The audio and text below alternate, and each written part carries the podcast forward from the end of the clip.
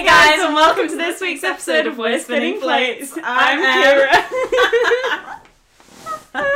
we really did that in sync. I you know, I was- We kept Yeah. real time. Considering you were saying it so fast last time. But clearly I wasn't. I was. We've just had a little bit of an argument over who was starting the podcast, and that is the result.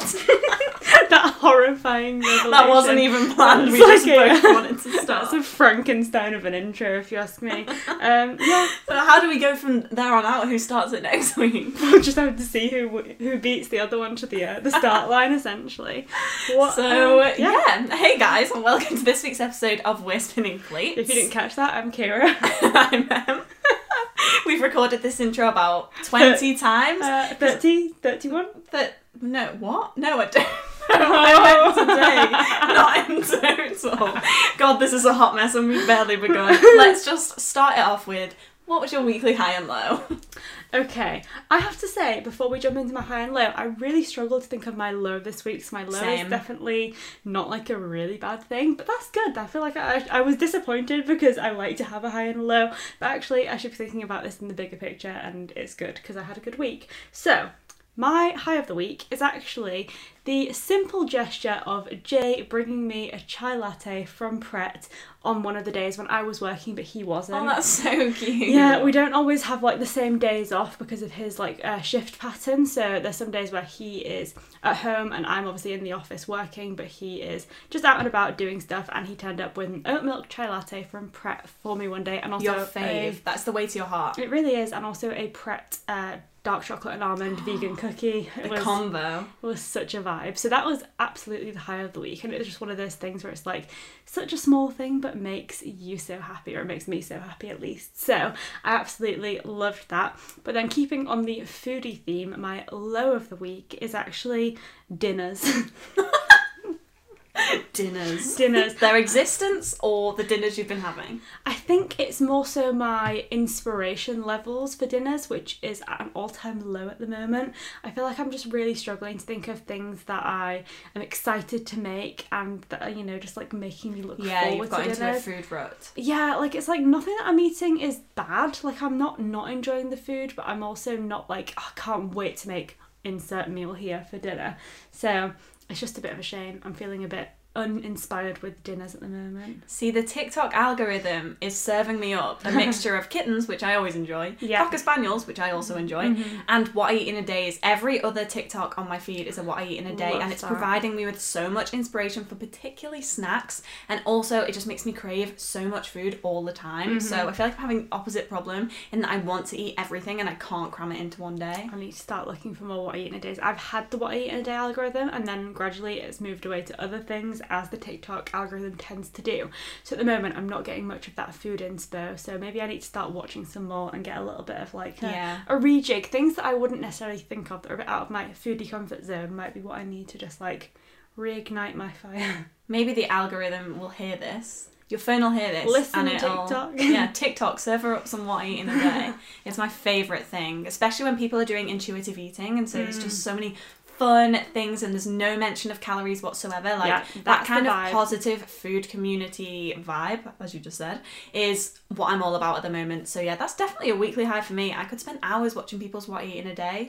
It's just so nice to just see what people are going to eat and people getting Get creative with food like yeah. Yeah. it's definitely easy to get into a food rut where you're just getting the same weekly shop with the same Every ingredients week, every yeah. single week so i do get that Mm-hmm. um my low of the week i'm going to start off with the low because it's a repeat is that every time i step outside I am just completely bowled over with hay fever. We just walked through the park. We did the whole Yeah. get a hot, hot chocolate. I was going to say hot chocolate, but neither of us got that. Get an oat mocha, get an oat chai, walk through the park, um, and then come and record the podcast. And as soon as I hit anywhere with grass, It's I just sneezing, it really wasn't I? yeah. And that happened to you the other day. You walked over to watch Made in Chelsea, and Yeah. you were so sniffly for the first like half an hour, and then once you're inside for a little bit, it goes, goes away. away. But it is like it It's hits you like a a curse. It's such a curse. The only thing that made it slightly better today is that we just saw some baby ducklings. We saw so many. There was a baby duckling. There was two other birds. I don't know. I was like, wow, she's gonna know the names I, of I'm these really birds. like Jay would know the names of those birds. I don't know.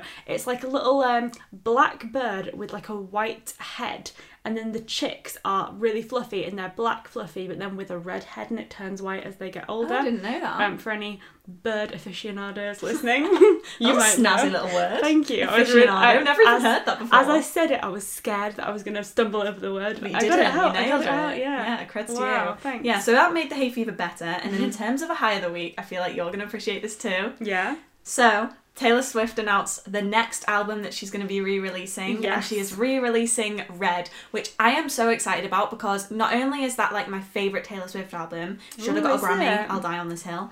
It is in my top two albums of all time. Like, I just adore that album. So, the fact that she's re releasing it next is music to my ears. And the fact that there's going to be 30 songs on it, It's a lot of songs.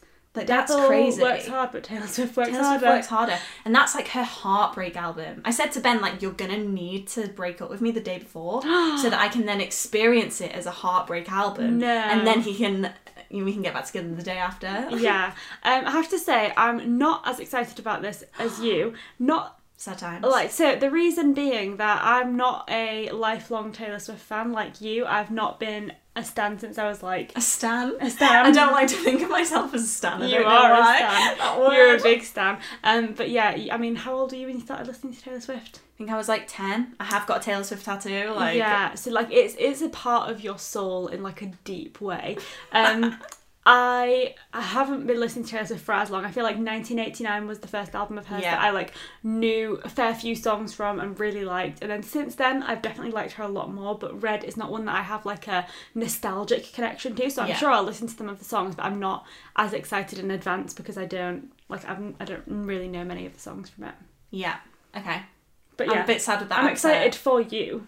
I just the fact that there's going to be so many like songs that we haven't heard from that era where her music was just my favorite music ever and still is. oh, It's just Yeah, I feel I'm like very happy that paired with which is also something I was going to talk about in the roundup. The fact that the One Tree Hill he the One One Tree Tree Hill girls have started their podcast. Yes. It feels like both elements of like that time of my life that I remember most strongly as my teenage years have come back. That is that is actually really year, really nice, you know. which is just so nostalgic. nostalgia, It's yeah. so comfort. Com- oh my god, I can't speak. It's so comforting. Um, so I might as well transition and talk about what I was gonna talk about later, which is the Mm-hmm. fact that I have now listened to the first episode of the One Tree Hill Drama Queens podcast, which has the three main ladies from One Tree Hill.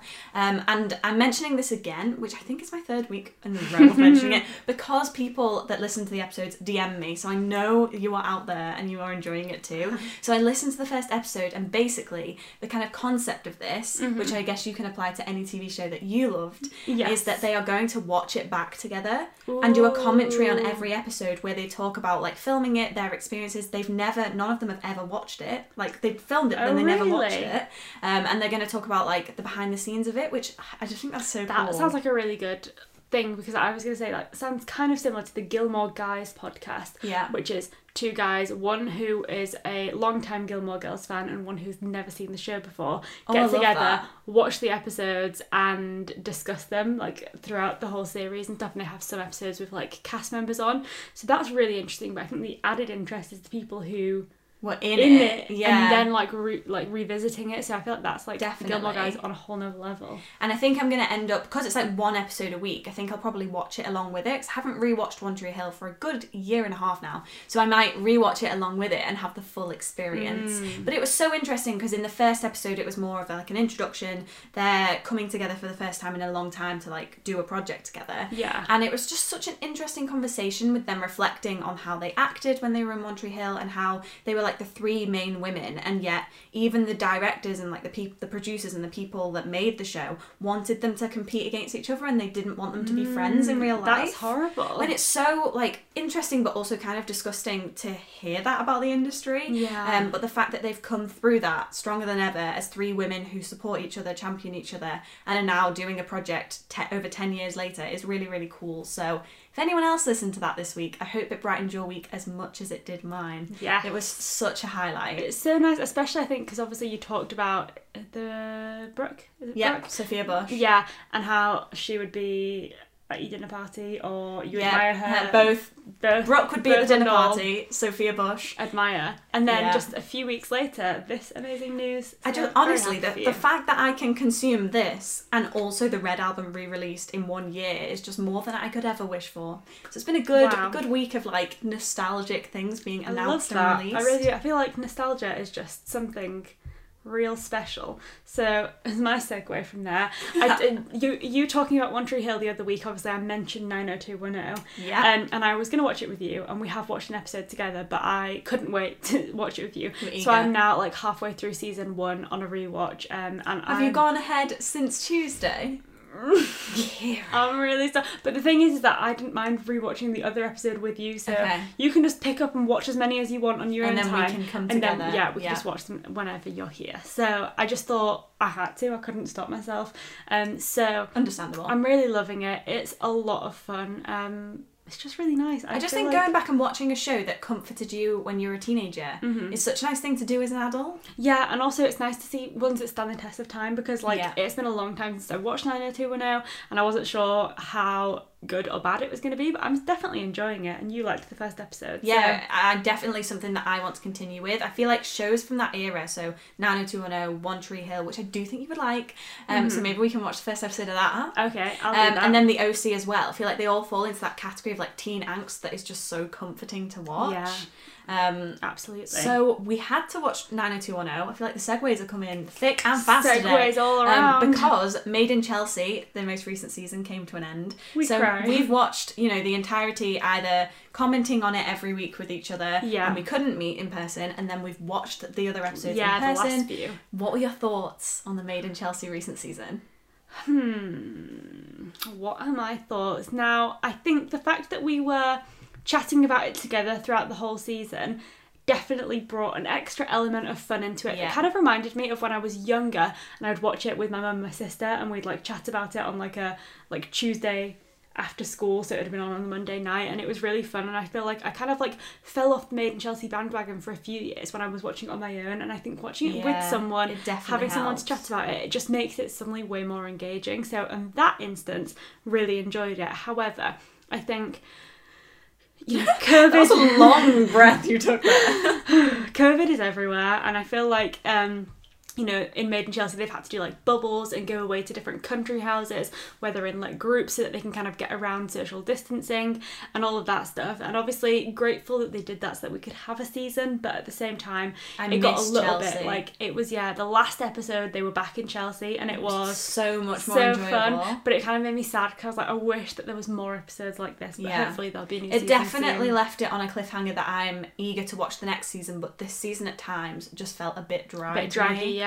And Yeah. it felt like maybe, like, obviously, it's orchestrated. It's not like Yeah. a you know natural thing. Apart from that one moment that we witnessed, that was probably the most Oh. unscripted, awkward thing I've ever seen it on made me TV. uncomfortable though. I was like, oh my god, this is too raw. I don't like it. we were literally we had our hands over our eyes. If you've watched the final episode, The the, last scene, with. Miles and Ruby. Ruby. We couldn't even watch it. We were like secondhand embarrassment for the whole thing. It was like Miles's confidence that he's usually got. It was just seemed to disappear, and it was so ah awkward. Yeah. but um, yeah. So there was lots of things that felt quite orchestrated. And I feel like even more so in this season because like random people would just turn up. Yeah, and then leave the house Yeah. it, yeah so anyway i enjoyed it as much as you know i love made in chelsea in general but i'm excited for like a normal season hopefully to come over the summer Yeah. Any other? So I've got. I haven't done this in a while, but I've got a surprise like end of qu- like roundup segment slash question thing that I want to ask you. But have you got anything else you want to mention before I go on to That? i do yeah i've got t- two more things both related to oscar just thought i'd give you a quick little cat update um because he's been very naughty this week Oscar. I can hear him meowing. Yeah, he's so rowdy. Um, but the first thing that he's been doing is that he's suddenly gotten really greedy. So he's always been greedy, as in like Has he been watching what I did? What I eat in a day? Why can't I speak? what I eat in a day TikToks. He must have been, you know, he's been on the trend and he's like, I I want to try that. But yeah, so he's always greedy for cat food and he knows exactly when he's re- meant to be fed and he will start meowing. And by that I mean at like three o'clock in the morning. He's like, hmm, it's almost time for breakfast. And I'm like, I don't know what clock you're on, but not now. Um, but he's started getting interested in human food. So Jay's family were around the other day, and his little sister had put um, a plate that was like had a few chips with some ketchup left on it, like she'd finished with her plate. Oscar came in from outside, stood up at the table. Obviously, it's like a small coffee table, not like a kitchen table. He's not that tall. Um, and started eating the chips.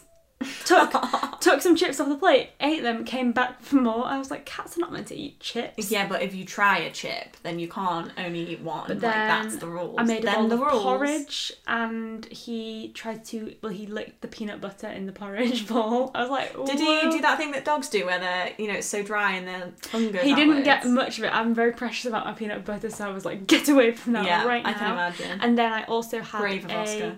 Marmite and hummus bagel. Ooh. And he didn't get his hands on that. I don't think he would have liked Marmite, but the look in his eyes when I was eating that bagel, it was like he would have killed me for it. I've got this photo of Bobo when I went home to my parents' house, and I had a almond croissant, and I left it on the bed on a plate, and then I took a photo because he's literally like about to lick it.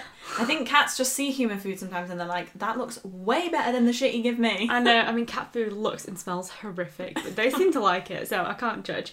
Um, so that was one thing he's done that's naughty. The other thing is that we have he sleeps in the same bedroom as me and Jay at night time, and um, we've got like obviously a bed with a headboard, Shocker. and on the headboard I've got like a clip-on lamp. That is like a touch one, so you touch it and it turns on, touch Oh, it and right, it turns yeah. off. Um, Oscar, in a plea to wake us up for his breakfast, has been jumping onto the headboard and then turning the light on. No, that's not a naughty thing. That's a skill.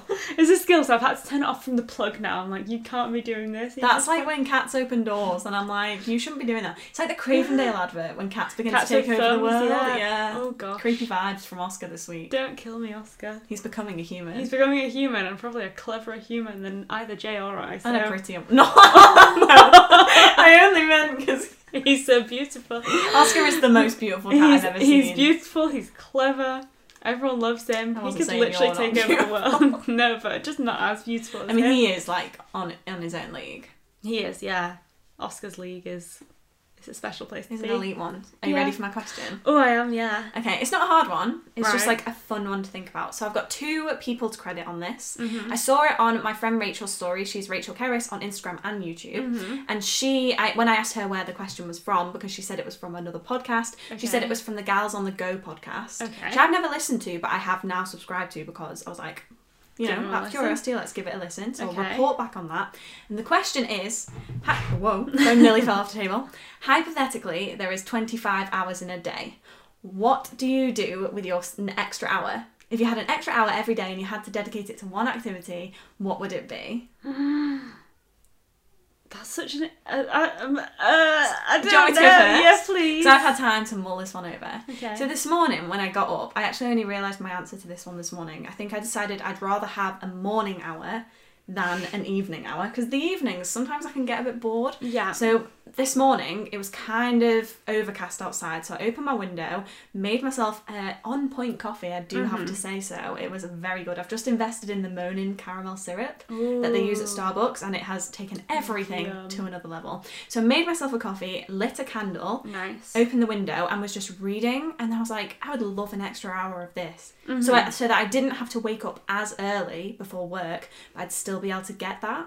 Okay, you've inspired me actually because I feel like reading throughout the work week takes a back seat for me Yeah. because in the morning, Jay and I will get up, we'll go to the gym, I will come back, have a shower, and then usually just don't have enough time to make a cup of tea and some breakfast before sitting down to do work. So it's like I get everything that I want, like everything that I need to get done gets done, but reading I don't have time for. And Yeah. then in the evening, I just want to eat dinner and watch Grey's Anatomy on 90210. I don't really want to do reading, Yeah. um, which probably makes me a I'm bad always not. I'm always more productive in the morning yeah. when it comes to reading. It's just not like on an evening. I just want to wind down. I don't really want to focus on and anything. your eyes are tired after working, especially like Yeah. when we just stare at screens all day. Like Absolutely. So I think if I had an extra hour, then that would mean that if I had it in the morning, I could go to the gym, still get back, have a shower, have breakfast and everything, but I could also fit in some reading before starting work. So yeah. Love that. I just think an extra hour in that morning space to enjoy coffee and a book would just be ideal. I did think we would both have similar answers there, but I just thought it was a really fun question. It and it really, question. I think it kind of sums up who you are as to what your answer is there. Yeah. Because it has to be like your favourite thing, and also the time of day you pick, I think, would say a lot about you. Because I know a lot of people that I think would say an evening hour because they Mm. Yeah. love the evening. Evenings are worthless to me. Yeah, I mean, I just get really tired. I've eaten dinner. I'm in bed, and I'm It kind would of be a an bit extra hour of sleep for It would me. be an extra hour it, of TikTok for me. Oh yeah, that's So I just think in the morning that would be really great. But yeah, I thought that was a fun question to ask in the podcast. So credit to Rachel and also the Gals on the Go podcast for that one. love it. I love it. I love your like Yeah. random questions. They really brighten up this this segment. I love this segment in general, but those questions. Yeah, this is my fave. Add a of very spice. media, yeah, spice it up. Very media heavy, like in terms of podcasts and music and TV. But it's just been a very that Well, sort yeah, of week. That's just what week it's been. Also, we're recording on a Friday, so we haven't had a weekend since we last recorded. no, we haven't. So clearly, this is what we spend our weeks Yeah. doing. this is an accurate reflection of our roundup after we've just had weekdays. Yeah. TV, Taylor Swift announcements, and reading. love it. Which I, yeah, I respect us. It's a vibe. Let's move on to the main theme. Whoop,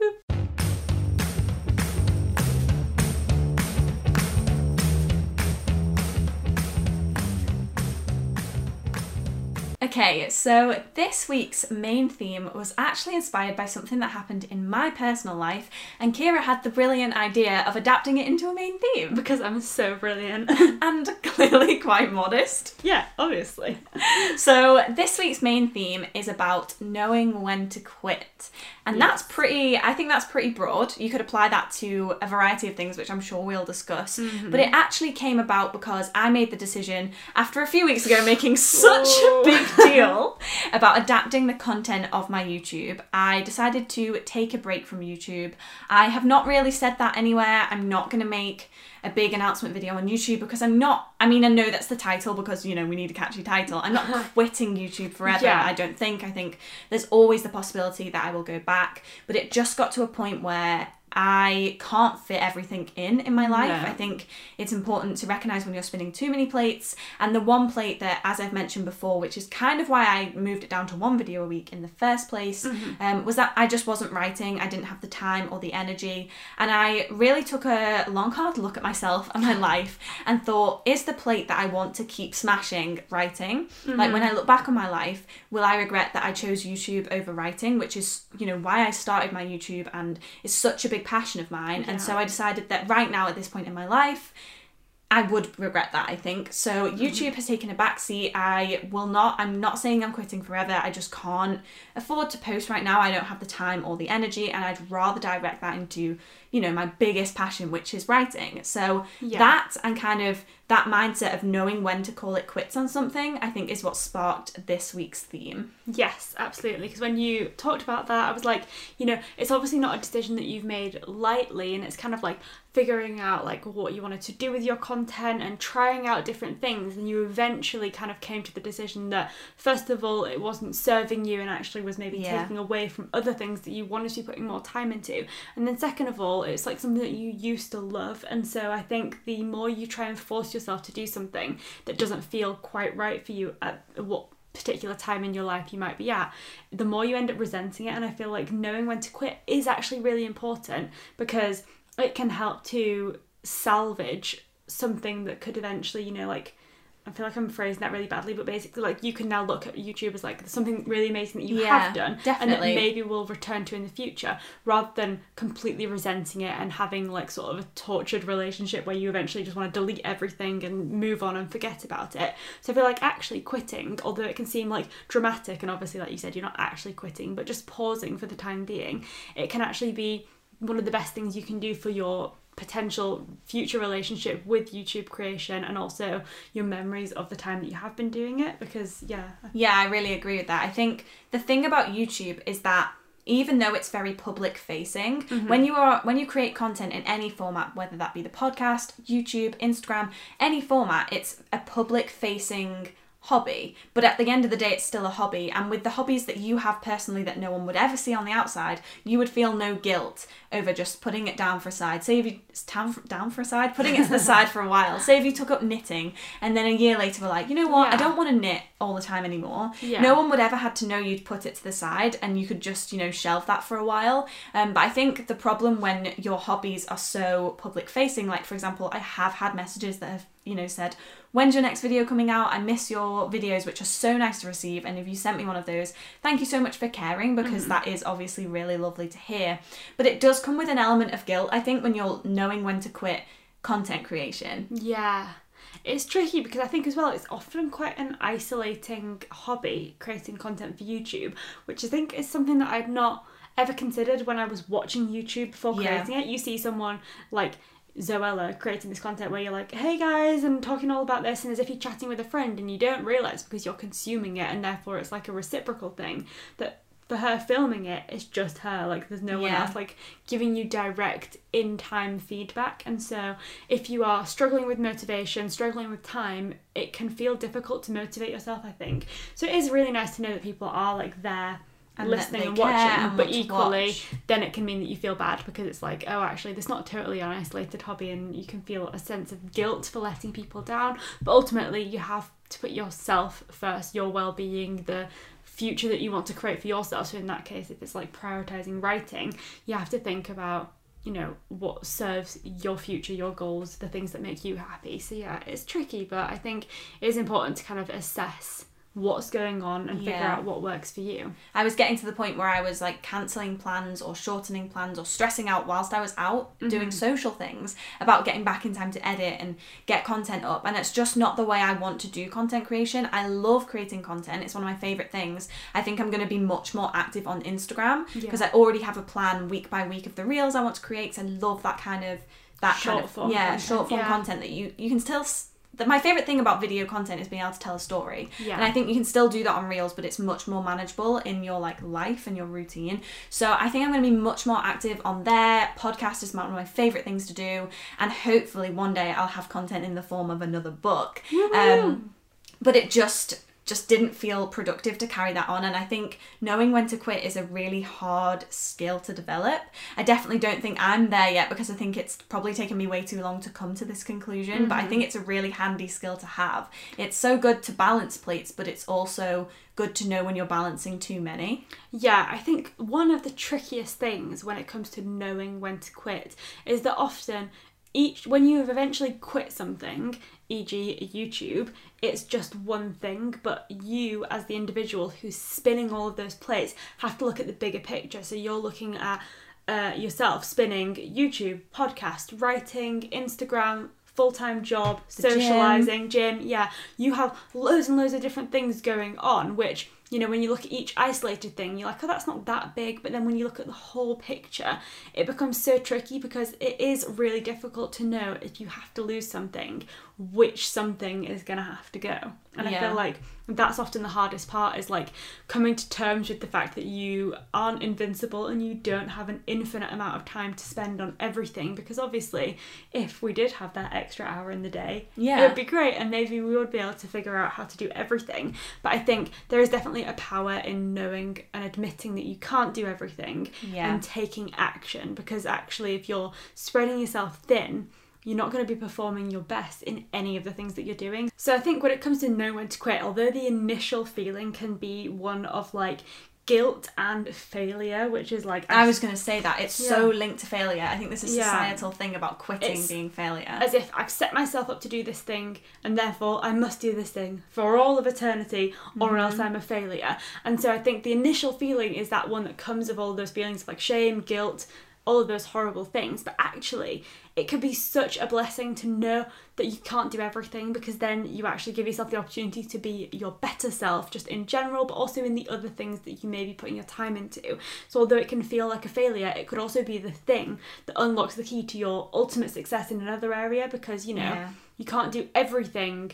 You All know, the time, I mean, what's at the once. phrase? Like a jack of all trades. You can't be a master of everything, and sometimes that can mean so saying goodbye to other things that you might enjoy in order to become the best you can be in something Mm-hmm. that you really, really care about. Yeah, I think if you force yourself to continue all the things that you're doing forever because of a fear of failure, you stop yourself from evolving, which I think is always so important to let yourself evolve. For example, when I started YouTube, I was spending a lot of time on my own. I was in my third year of uni. I kind of lived on my own. I needed something to occupy my time. I wanted a creative skill. I was editing the first book, so I wasn't, you know, creating something new. So I felt the need to create. Yeah. And so at that time in my life, I needed to create it and I had the time. Whereas now, I feel like my evolution as a human being, not to get on a philosophical level, but we do Mm-hmm. we love it. We love it. Uh, we love a bit of philosophy. Uh, I feel like I'm evolving into someone that doesn't need to do that at this point in time, and so I feel like it would kind of stunt other areas of my life to force that. So I think it is important to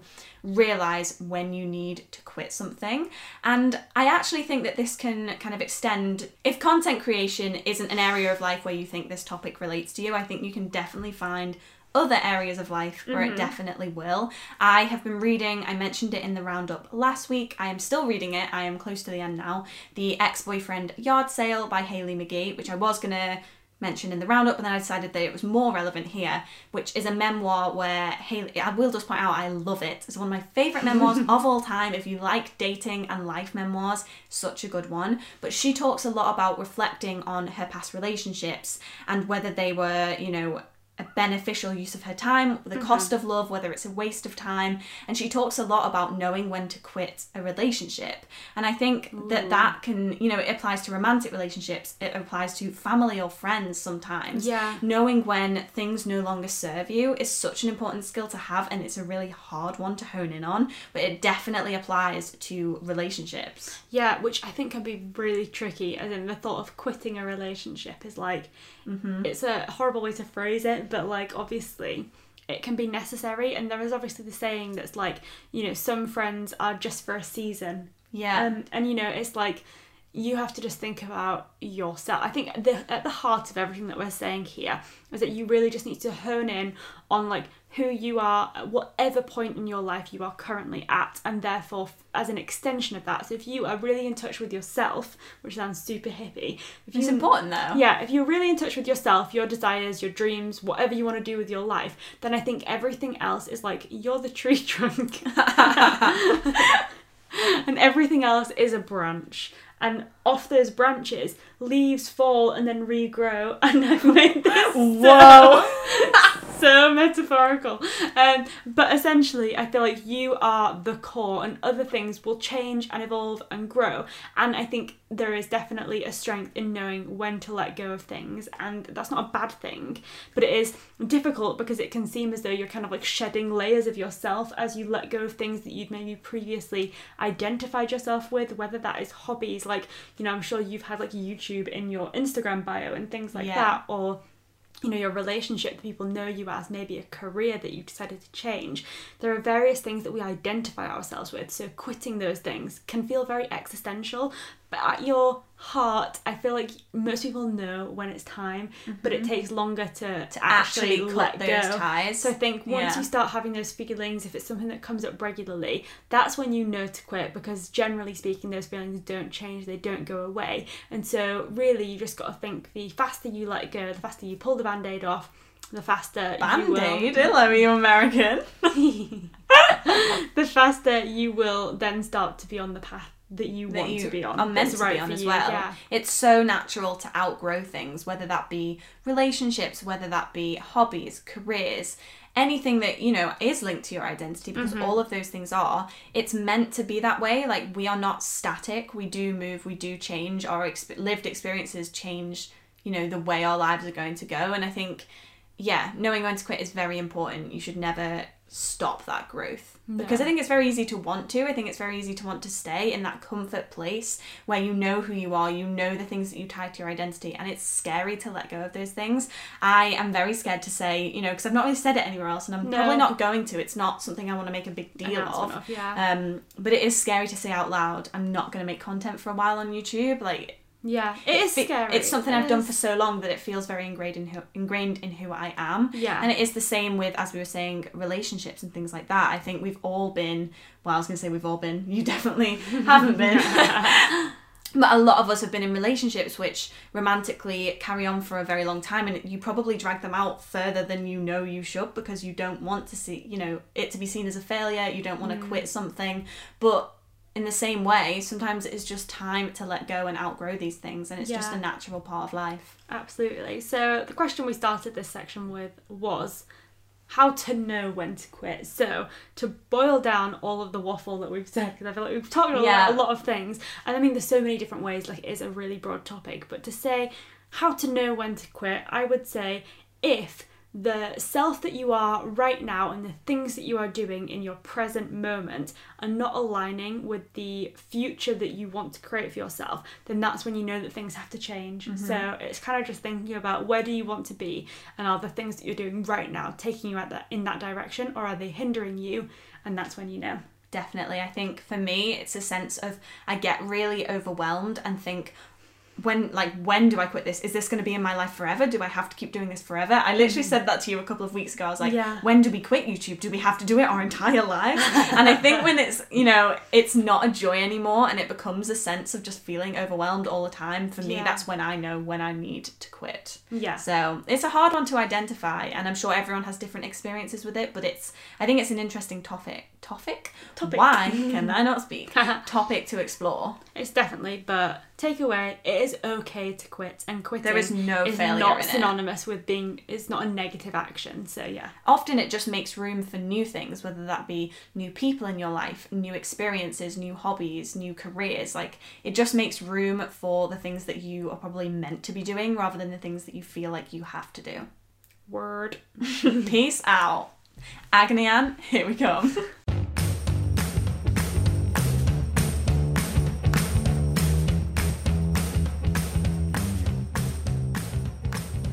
Okay, so moving into the agony aunt section, we only have one question this week because I think it's quite a juicy topic. Yeah. Lots to talk about, and I'm excited to dive into it. So, without further ado, we have a question from someone who says that they are graduating this summer. So, first off, congratulations. You did it. What an achievement. During what I think would probably been a very tough time to have your final year of Oh, university. God. That would have been time, time for me to quit university. Knowing when to quit.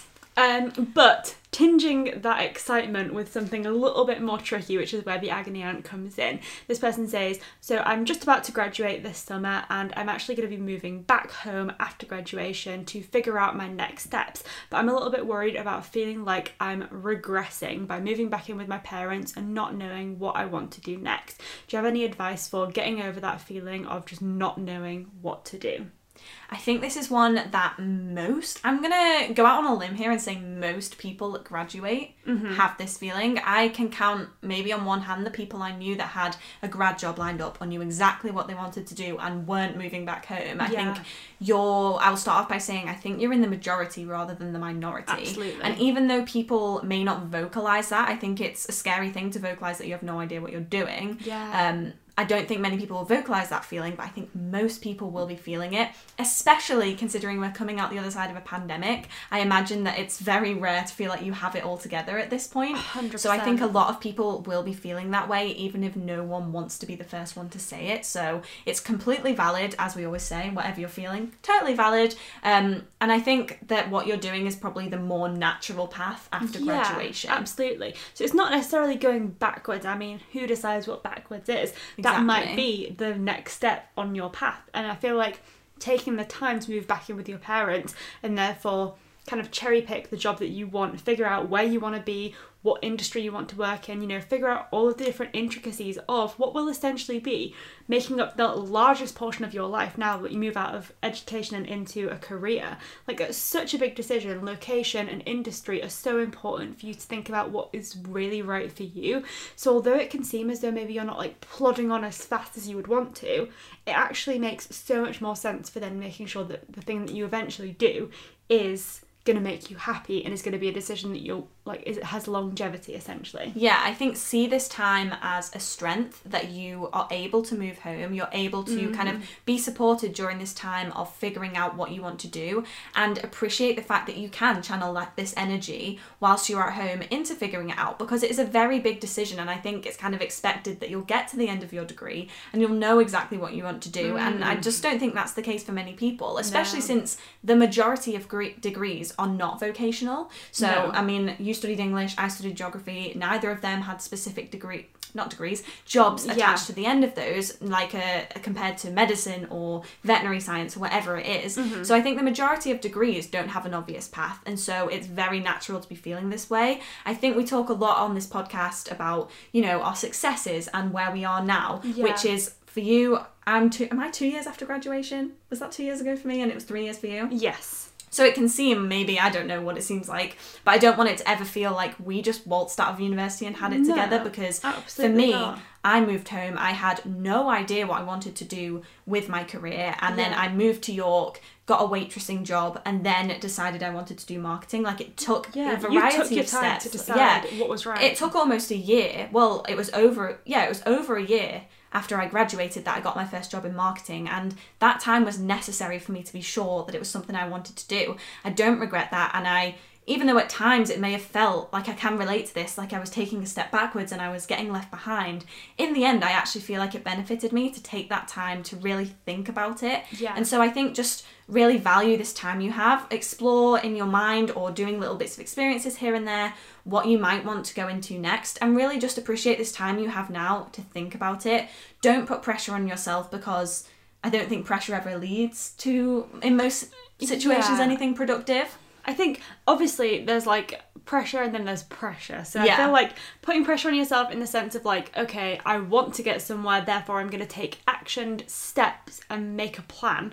That's fine, but I think putting pressure on yourself in the sense of I must have a job and it must be paying this amount and I have to do it within this time frame. And if everyone else is doing it and I'm not, then I'm a failure. that's Like, the kind of pressure yeah. that's not productive. So I think if you know exactly what you want to do, or you are starting to think, how can I figure out what my life plan is, and you put a bit of pressure on in terms of just taking those like steps, like I said, mi- like taking action essentially. I think that's productive pressure. Whereas I think comparing yourself to other people, putting a ridiculous time frame on yourself, and pushing yourself to do something because you think you need to do it rather than because it makes you happy, that is not productive. So I think yeah, figure out like take the time for you because it's your life eventually and no, your life It's your life now, not eventually, right your- now. Your life essentially and you cannot live it for other people because I say this all the time and I don't know this because I don't have a massive social circle, but like there are probably people who you are comparing yourself to now and who you're like, I have to impress this person or I have to do this because this person is doing it, who you'll never speak to again, won't matter Yeah. at all in the grand scheme of your life. So certainly don't make decisions based on what other people in your like social group are doing because like, it's not their life, it is your life. So Definitely. I was going to say, like, we talk a lot on this podcast um, here and there about comparison and how it is just this really negative thing where people feel the need. And I don't know whether they're pushed into it by other people or society or social media, but they feel the need to constantly compare. And I don't think there's any time where it's kind of more, there's m- as much of it as there is when you graduate. I think things like LinkedIn, where people are constantly celebrating the new jobs they've got, Yeah. spaces like Instagram, where people are posting that they've just moved out, they've just bought a house, they've just, I don't know, got engaged. I don't know what everyone's doing at that stage, but there's, it's such a time for comparison on social media, and it can be really difficult to deal with that. But everyone, we can say it a million times, everyone moves at their own pace, and there's nothing, you're definitely not going backwards by doing what you're doing. I think it's the path most people take, even if it's not most often spoken about. I think moving back in your parents has a lot of back in your parents. Moving back in with your parents can have a lot of negative conversation yeah. about it, but actually it's can be a really positive thing. I mean, you can now save for a property of your own. I mean, that's positive. I think there are a lot of positives to moving back home. It's something that if I still wanted to live in Liverpool, I would definitely be doing whilst I saved. Um, I don't think you should let kind of society's pressure for everyone to move out Yeah. immediately. It's also impact you. something very cultural. I see this Yeah. a lot, but this ha- like obviously we are both white, and apparently this is something that's a lot more common in like white families, like where it's a thing that you have to move out when you are Oh, I didn't know. you know that. like 18 it's just more culturally thing like um paying board to your parents that's a lot more like apparently common in white culture and obviously not having like like multi-generational households like where you would live with like grandparents and parents and children and grandchildren and stuff all in one household that's like something that you know we have kind of learned culturally but actually in a lot of cultures it's completely normal and encouraged to continue living with your family during your education and afterwards. So I feel like you know, just think about if it feels right for you, if you have a family that you love, you get on with, that are happy for you to live with them. Yeah. That's such a, a and great I think thing. in time So, to come yeah. when you do move out, you'll You'll really miss them, value yeah. the time that you have now. I mean, I wish sometimes I still lived with my family because I miss my cat. so I think just value Yeah. the time you have, you know, value the space that you're in with so much potential. Like see this as a time for potential. Mm-hmm. Like you could do anything at this point and you get to live with your childhood pets at the same time whilst doing it. Wonder what's on your mind. cat. Never mind Helen and Lee. It's all about Bobo. Bobo Um, is the love of my life. Yeah, that's clear. That's very clear. Um, okay, but let's talk about though if you are feeling like you've gone backwards, how can you start moving forwards? So obviously this wasn't something that happened to you after university, but last year you did Yeah. lose a job, and I feel like that's probably a similar feeling of like I was on the path, I was working, I was productive, and then you suddenly feel like oh. Everything that I was working on is gone. What do I do next? And I feel like that's really a similar feeling of I've been working towards a dissertation, graduation was like the big focus and now it's happened. What the hell do i do next? I feel like it's a big like suddenly everything that you were focused on disappears and that's where the existential feeling of oh my god what do i do? Yeah, comes from. So yeah what do you think? So practical tips, I would say in terms of fighting that feeling of moving backwards and you know maybe feeling like a failure i don't want to put words in this person's mouth but i know that that's something that i felt like Mm-hmm. and wanting to know that there are people out there that feel the same way i would say there are a lot of kind of platforms online nowadays which talk about this feeling post graduation specifically Yeah. just off the top of my head, I interned at New Graduate, which is a graduate platform. I also follow Truly 20s, which is for people in their 20s, and they talk to real people, real stories, and it really opens up the conversation about that feeling after graduation and in your 20s where everything feels like a competition and you feel like you're constantly trying to catch up. And it makes it a very a much more open conversation. So i would say kind of curate your space start maybe not following accounts that make you feel like a failure and start following you know these more open graduate accounts. That definitely helped me. Yeah. on the topic of internships whilst i was struggling to get an actual job at that time i looked at any and all experience i could try out um, Yeah. there are a lot of kind of if you can afford to do it unpaid internships or paid internships just any or voluntary placements Yeah. any kind of experiences that you can get which might give you a taste of what you might want to do um, also creative hobbies things that just make you feel productive i think having if you're at home maybe job hunting and it can be really disheartening just getting into some kind of routine where you do those job applications or you do those bits of experience but you also carve out time mm-hmm. to maybe get up early and go for a walk or Yeah. cook your own meals i think that's another way to carve out your own space when you're living back with your parents maybe Yeah. cook your own meals do creative hobbies just things that make you feel good and in a routine even if you feel like you are lacking that career routine Yeah, yet absolutely. I was totally just going to say about volunteering and things like that because again, it's not related to finishing university, but Jay, my boyfriend, the editor of this podcast, Shout out um, Jay. uh, yeah, always. But um, he is currently thinking about changing like career industries. He trained in engineering when he was younger, straight after sixth form, um, as an apprenticeship. Then said that wasn't for him and ended up working in another kind of job that isn't like a I love this job, this is what I want to do forever, but it is a job that pays the bills. Um, and obviously, that is one of the most important things. But he's now starting to think about like what he really wants to do going forward and building up his CV with experiences that kind of like are obviously relevant to industries that he might want to work in. So he's currently doing some voluntary work alongside his like full time paid job. And I think that's a great way to, first of all, meet other people and just like start experiencing things without committing yourself to a future in a certain industry and also practically take steps to bolstering your CV and you know, like eventually getting a job that makes you happy. I think voluntary work uh, can be such a great thing to do. It's what I did whilst I was at university. I volunteered in some like marketing roles. Um, They can be so valuable. I think there's so many out there, um, and they're a great way, you know, without making that commitment and without waiting through Yeah. hundreds of hundreds of job applications to then get a job and maybe find out that it's not for you. Yeah. They're a great way to get experience in roles and find out, you know, kind of what path is something that you might want to go down.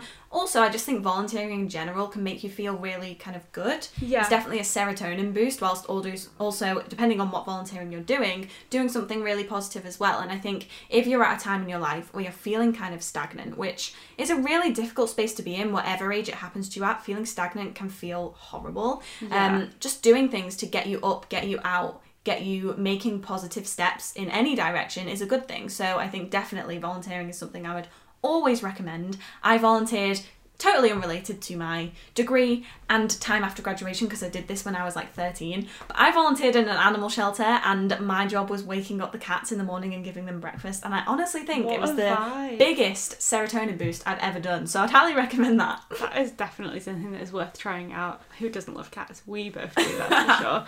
But yeah, I think just give yourself room, take a breath, and just remind yourself that the only path you need to be concerned with is yours. And if you have moved back home, then that is the right place for you on your journey, and you will get where you want to go.